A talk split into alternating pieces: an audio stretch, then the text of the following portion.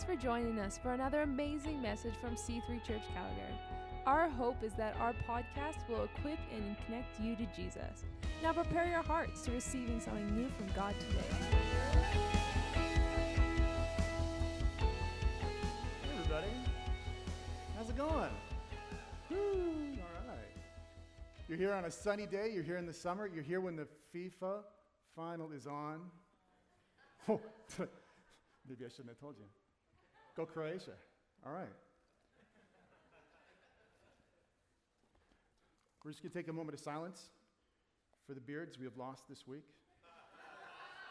Pastor Stephen, Sean McCauley, our security man. Oh, identity is more than, more than a beard. It's more than a beard. I love the worship. I love the worship this morning. Thank you. Thank you. Thank you for the people who are up here. Thank you for engaging in the worship. My gosh. Yeah. Rock and roll. That's good stuff. Um, let's just talk about that for a minute. This is about Philippians. This, this month is Philippians. I get Philippians 3, which is pretty cool. Um, it starts off with looking like Paul is going to close the book, he's going to close the letter. He's kind of, some, people, some commentary say he's actually winding up. He says, Whatever happens, my dear brothers and sisters, rejoice in the Lord. I never get tired of telling you these things. And I do it to safeguard your faith. So everything that we worship this morning, everything that we declared in worship, was truth, was truth. And we safeguard our heart and our faith and our walk with Christ by rejoicing in the Lord. We rejoice in the Lord. And as soon as Paul says that, he's like, Well, I'm going to wind up, rejoice in the Lord. And he's like, Actually, that reminds me, there's some dogs.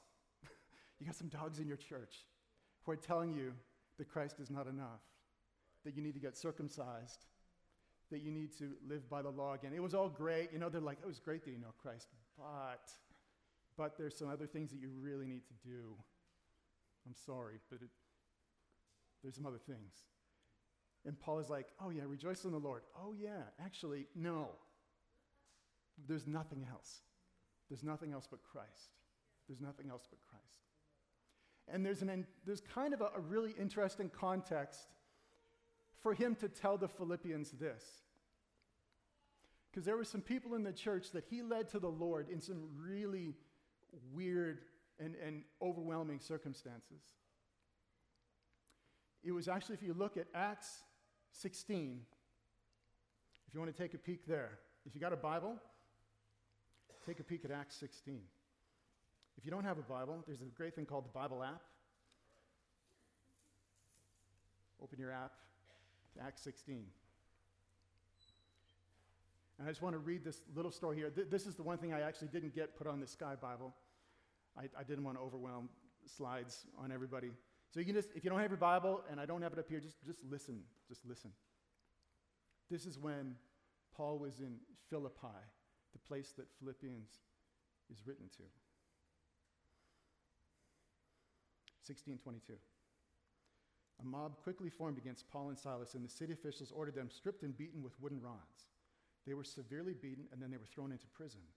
The jailer was ordered to make sure they didn't escape. So the jailer put them in the inner dungeon and clamped their feet in stocks. The jailer at this point didn't know Paul from a hole in the ground, but he threw him in a hole in the ground.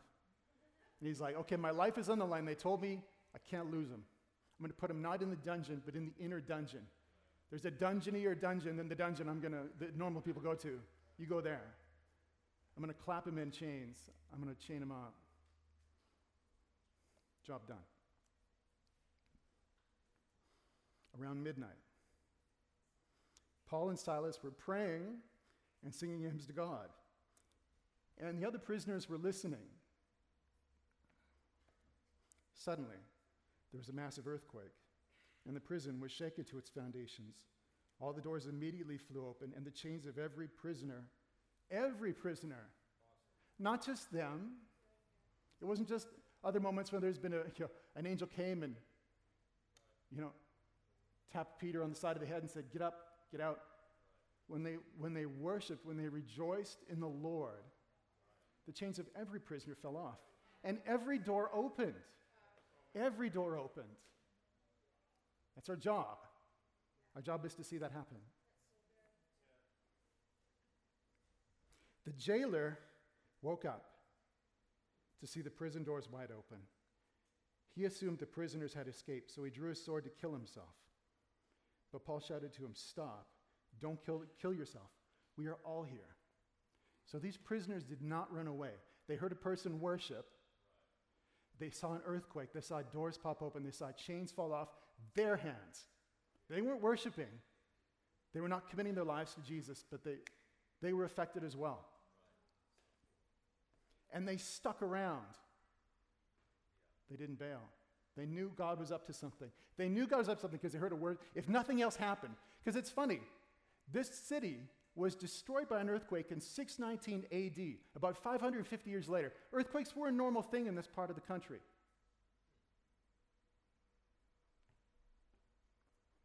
But they heard worship.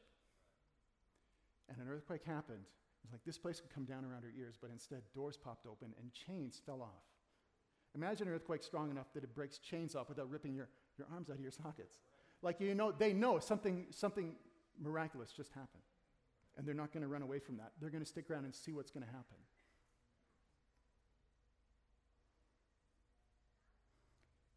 Paul shouted to him, the jailer, he said, Stop, don't kill yourself, we're all here. The jailer called for lights and ran to the dungeon and fell down trembling before Paul and Silas. Then he brought them out and asked, Sirs, sirs, I know I threw you in the deepest hole here, but kind sir, what must I do to be saved? They replied, Believe in the Lord Jesus and you will be saved, along with everyone in your household. And they shared the word of the Lord with him and with all who lived in his household. Even at that hour of the night, the jailer cared for them and washed their wounds. Then he, then he and everyone in his household were immediately baptized. The first people in the church, apart from Lydia, who got saved a couple of paragraphs before, boom, this is the church. How many convicts went with the jailer and his family to church? Or st- I think went to one, started one. He brought them into his house and set a meal before them. He, his entire household rejoiced because they all believed in God. They all believed in God. Whatever happens, so hear it again. Whatever happens, my dear brothers and sisters, rejoice in the Lord. I never get tired of telling you these things, and I do it to safeguard your faith. How many uh, have our, our faith twisted and, and, and put into a spin and tested when we're thrown into a difficult circumstance?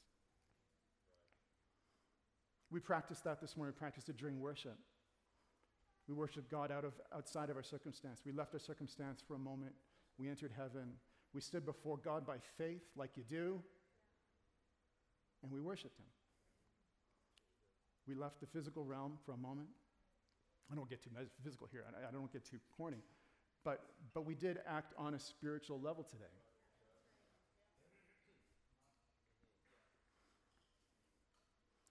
So we work against those dogs in the church and in our own heart that would tell us that Christ was not enough.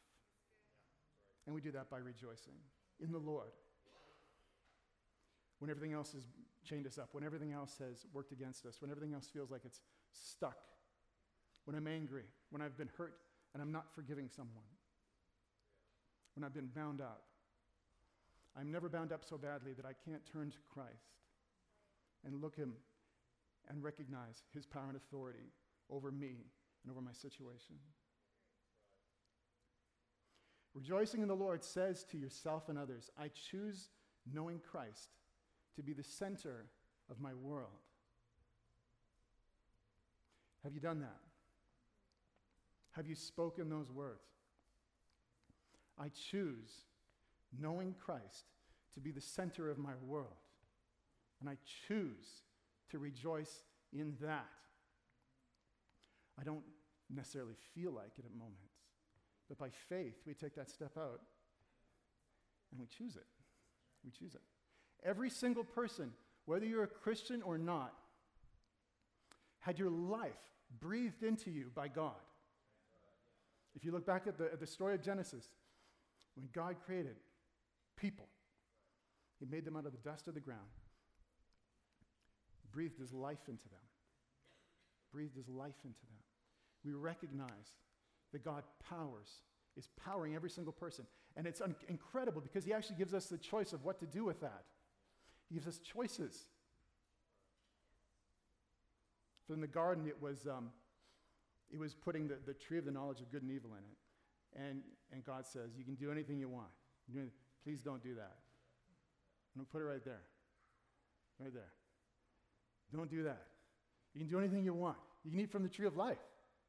But don't do that, please. Because I just want us to walk in relationship. It'll be great. It'll be awesome. He didn't put it on a mountain. I heard somebody say this. He didn't put on a mount. These guys weren't wearing clothes in Genesis, and they felt no shame. But he didn't put, he didn't put the tree of knowledge up on a mountaintop somewhere. They're going to have to climb and climb up with no. Uh, they didn't go to Mount Equipment Co-op because there wasn't any clothes. And they couldn't climb up and, and you know, I'm going to do that thing. No, he put it right in front of him. It wasn't even temptation. He was just like, here you go. Here's a choice. You can take it or not. He breathes into us and he waits for us to meet him. He waits for us to turn to him.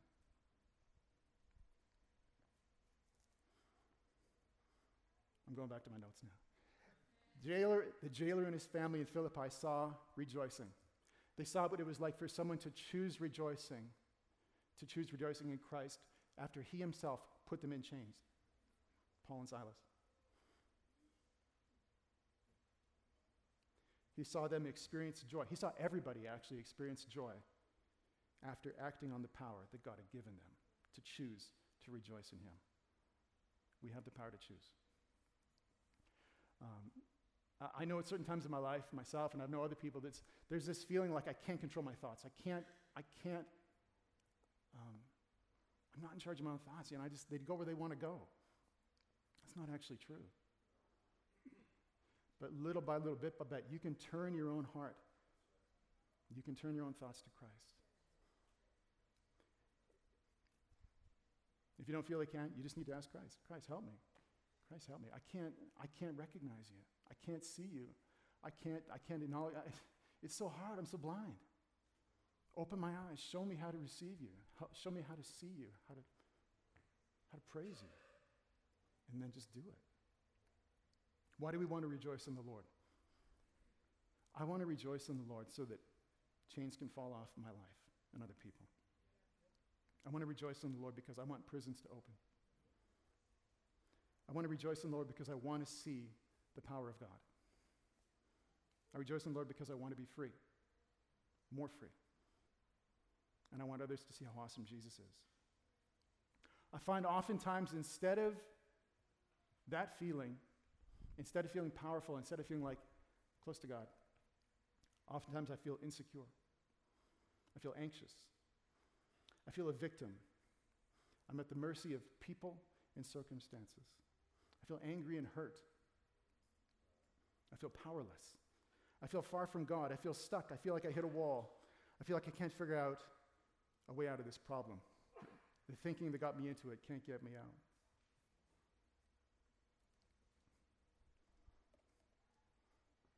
Philippians 3, verses 7 and 8. Paul has just finished talking about the things that were his accomplishments, the things that he could boast in.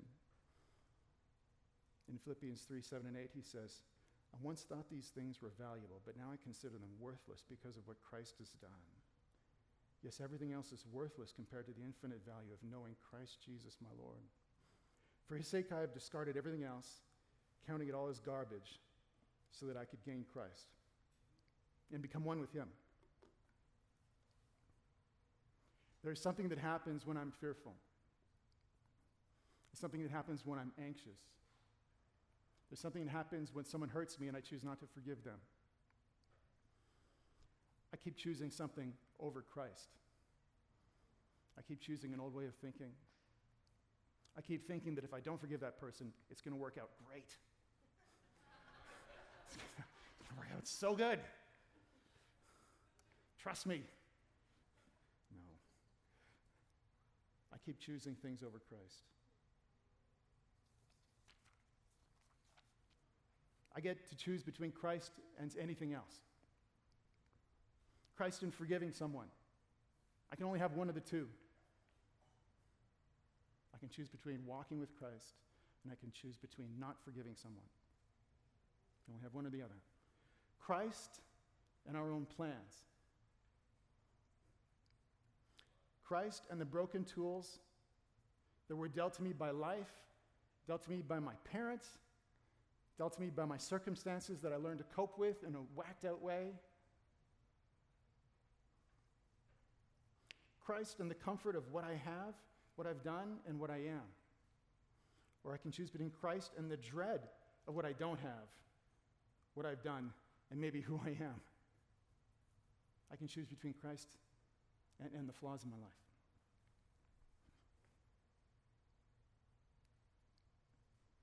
But God treats us like we're powerful,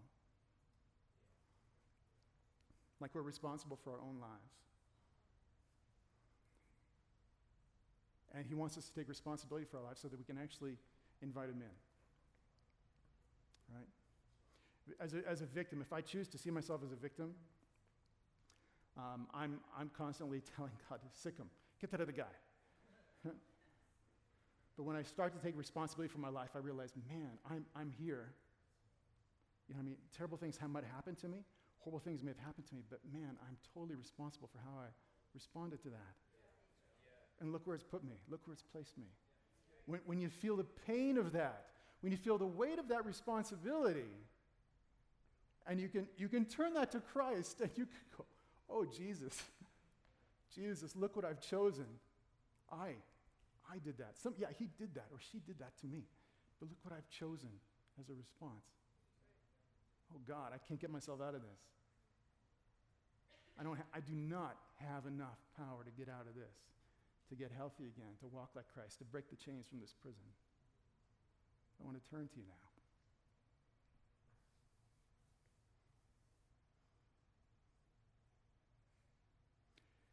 Philippians 3 18 and 19. He keeps on following this, this thought. For as I've often told you before, and I say it again with tears in my eyes, that there are many whose conduct shows that they're really enemies of the cross of Christ. They are headed for destruction. That God is their appetite, and they brag about shameful things, and they think only about this life here on earth. I, I hate, I hate parts of me really do not like the cross, really do not like the cross of Christ. We had a brilliant conversation with Pastor Sam Pickens about the cross last night. It was beautiful. Um, you are constantly confronted by moments of, of responding in fear or in love in a situation.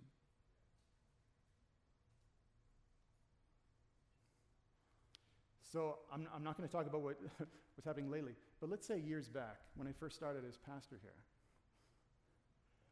Like every three months, something would just like punch me in the gut.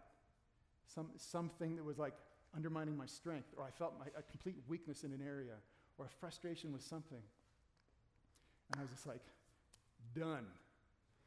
I'm done. This is crazy, crazy. People are crazy. I'm sorry. I'm sorry. And, uh, and the question was always, and, and, and here's how it came out. Here's how it came out. We go for a trip, because I got family out on Vancouver Island.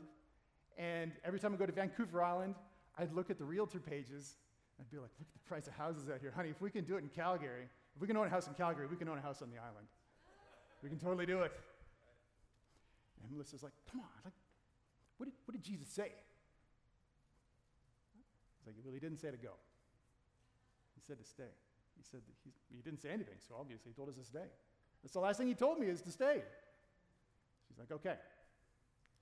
Did it, did it for a couple of years at a time. And finally, it's just like, oh my gosh, no, I'm, why, am I, why am I pulling away from, what, from where Jesus is? Why am I pulling away from where Jesus is? What the world? So I'm just like, okay, Jesus, you never said to go anywhere. So I know there's things in me that you're provoking, that you're healing, that you're putting your finger on, that you're, you're tweaking in my life, which I don't much like sometimes. You, you're, you're knocking your door on rooms in my heart that I, I don't really want to let you into. Preferences, even how I spend my evenings, even how I spend my time, what it looks like to have conversations with my kids, what it looks like to honor spiritual leaders over me. We have the weirdest relationship, Pastor Lauren and I. it's so strange. I'm, I'm such a relational guy. And, and, and I've, I've, I've made close, close friends with everyone around Pastor Lauren. I'm, trust me, I'm going to a good place with this. but, but with Pastor Lauren, it's also, here's this God appointed person who, by, by, the, by the flow of the org chart, is over top of me. He can say anything to me he wants. He can ask me to do anything he wants. And, but, but, but, like, but when he talks to me, it feels like Yoda sometimes. And it, it's just, and, and there's this thing where it's like, I don't understand what you just said. I'll write it down. Maybe I'll understand it later. but, but we don't go out, we don't go out shooting, we don't go out hunting, we don't go out, I don't know, do stuff. But, but every time I've let Pastor Lauren be Pastor Lauren and to be who he is, according to God made him in relationship to me, I've been reshaped and reformed. It's, it's very, very cool. Yeah. What are, we what are we clapping for? I don't know. It really hurts. but, but, because I'm, I'm so used, I'm so used to, no, no, no. No, everything is conveyed by, by deep, deep, meaningful relationship. We need to cry together and hug, and, and then you can speak into my life, and he's not a hugger. But, but, but, but, but it's been such a reshaping tool in my life, and I, just, I bless you for that, and I thank you. Yeah, it's been huge. And quite honestly, when you say yes to God in one area, and you go, yes, okay, okay, all right, it's not what I expected. It's not what I, how, I, how I see it happen normally. It violates, it doesn't violate the Bible, but dang, it violates my expectations. Dang. I surrender my expectations. And, and it makes it so much easier when you say yes in one area where you go like, okay, I'm just going to die a little bit, let my expectations just hang on the cross. Fine. And then you, there'll be another area where it's like, oh no, I did it there. And you know what? God actually reshaped my life profoundly. And, and going back to a couple years ago, starting as a pastor, you know what? Every three months, I'd be like, this is nuts. And then it became every six months. And then I began to realize whenever I didn't run away, that God, God reshaped me and reformed me. And He gave me revelations. And He gave me authority over myself. And actually, I actually realized I have very little authority over anybody else except me. Thank God. It's good. All of a sudden, you begin to feel powerful again. It's like, oh, you know what? I can actually tell myself what to do and I can do it. You know, when I say yes to Jesus, and it's like, oh, look at that. Jesus is actually leading me towards this relationship with someone who's going to be an awesome authority over my life, get reshaped. You know what? God was faithful there. As I'm going to follow Jesus again, whatever else he leads me up against, that next wall, and here's kind of how it feels like. It feels like at moments you're going to feel like you hit a wall, like life got stuck.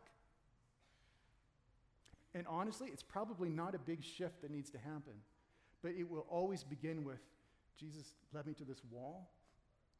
He's faithful. And then you say, Jesus, what do you want to say? What do you want to reshape in me? Like I'm just, I'm just giving you the big fat yes to what you want to do. I'm just giving you a big fat yes. I trusted you were faithful there. This is I'm, I'm off a map over here. I don't know what happens over there, and I guess that's what I'm afraid of.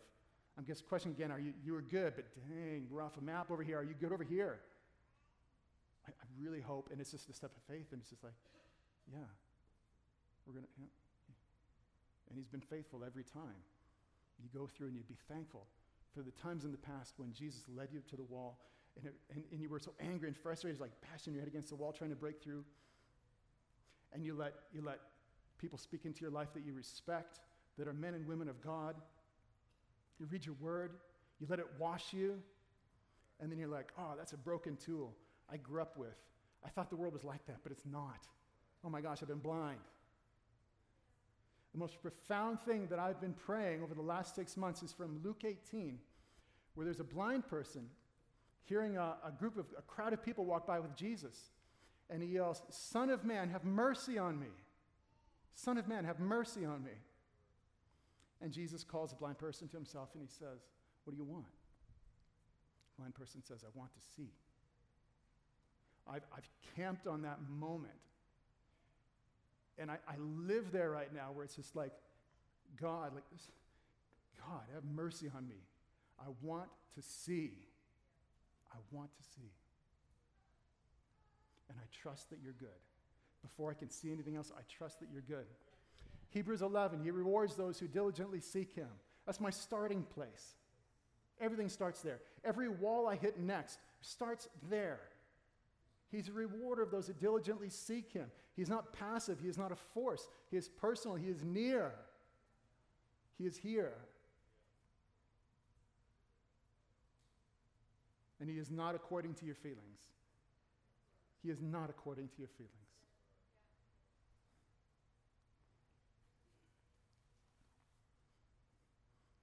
I got two minutes. I used up all my time. I said I was going to go short. Oh my gosh. Okay. How do we get free? I just told you. We remove every condition off of following Jesus and we follow him wherever he goes. Paul and Silas are in prison, and they're like, well, next stop, following Jesus, beaten with rods, thrown in prison. Well, what do we do? What do we do? I guess we worship. Hmm? Did they know there was going to be an earthquake? No. There might have been a lot of earthquakes, but I didn't know if there was like a, there's a midnight earthquake every night. They didn't know how they, what was going to happen. They didn't know if anything was going to happen, but they knew what was right to do. And they knew what would realign their hearts to walk with Christ. They worshiped. They rejoiced in the Lord. Sometimes it's with singing, sometimes it's in your heart. It's declaring, speaking. Sometimes it's just getting hold of thoughts before they get hold of you and saying, No, no, no, I'm going to subject that thought to the truth. That Christ is here, He is good that He is leading me in a way that will grow me and make me more powerful, cause me to trust in Him, and He will sort the rest. He will sort the rest. Philippians 3 10 and 11.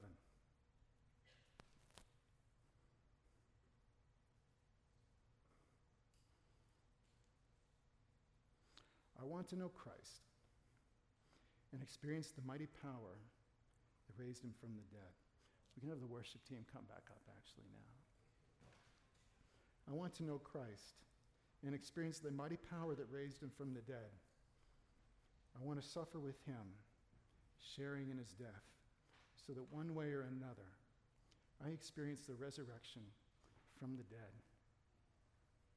I want to experience the resurrection from the dead. I want to know Christ and I want to experience the resurrection from the dead.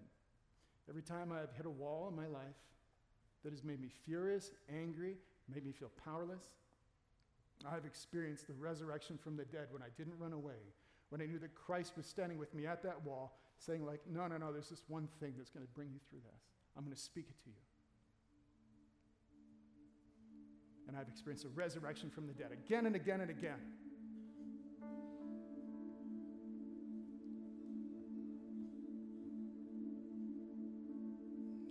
So I would love. God has resurrection power for every one of us. He does. He does. There is no one in here who is disqualified from the resurrection power of Christ. There's no one here who does not, um, who cannot receive Christ into their lives. If you've never received Christ before, you can receive him today. You can You can. And how you can say because of my past or because of what I've done. It honestly, it just, it doesn't matter. The only thing that's, that's holding you back is your feelings. It's it.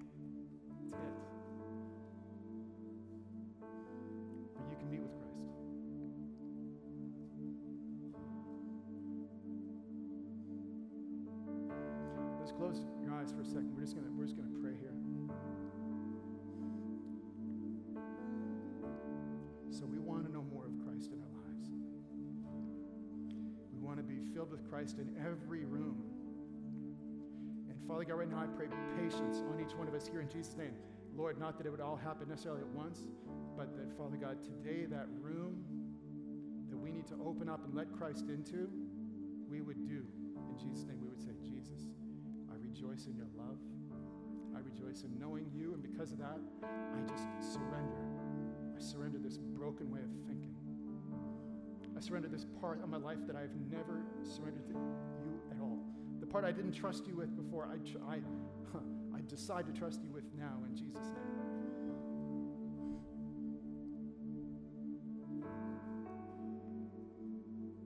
I want your resurrection power to change me in a way that I can't change myself.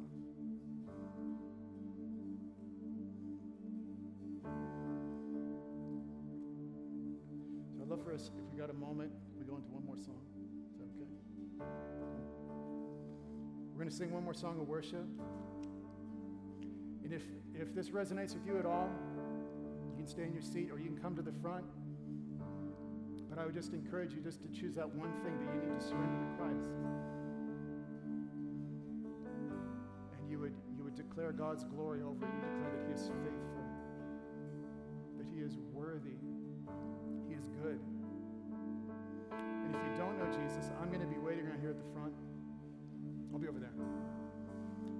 love to pray with you and introduce you to Jesus.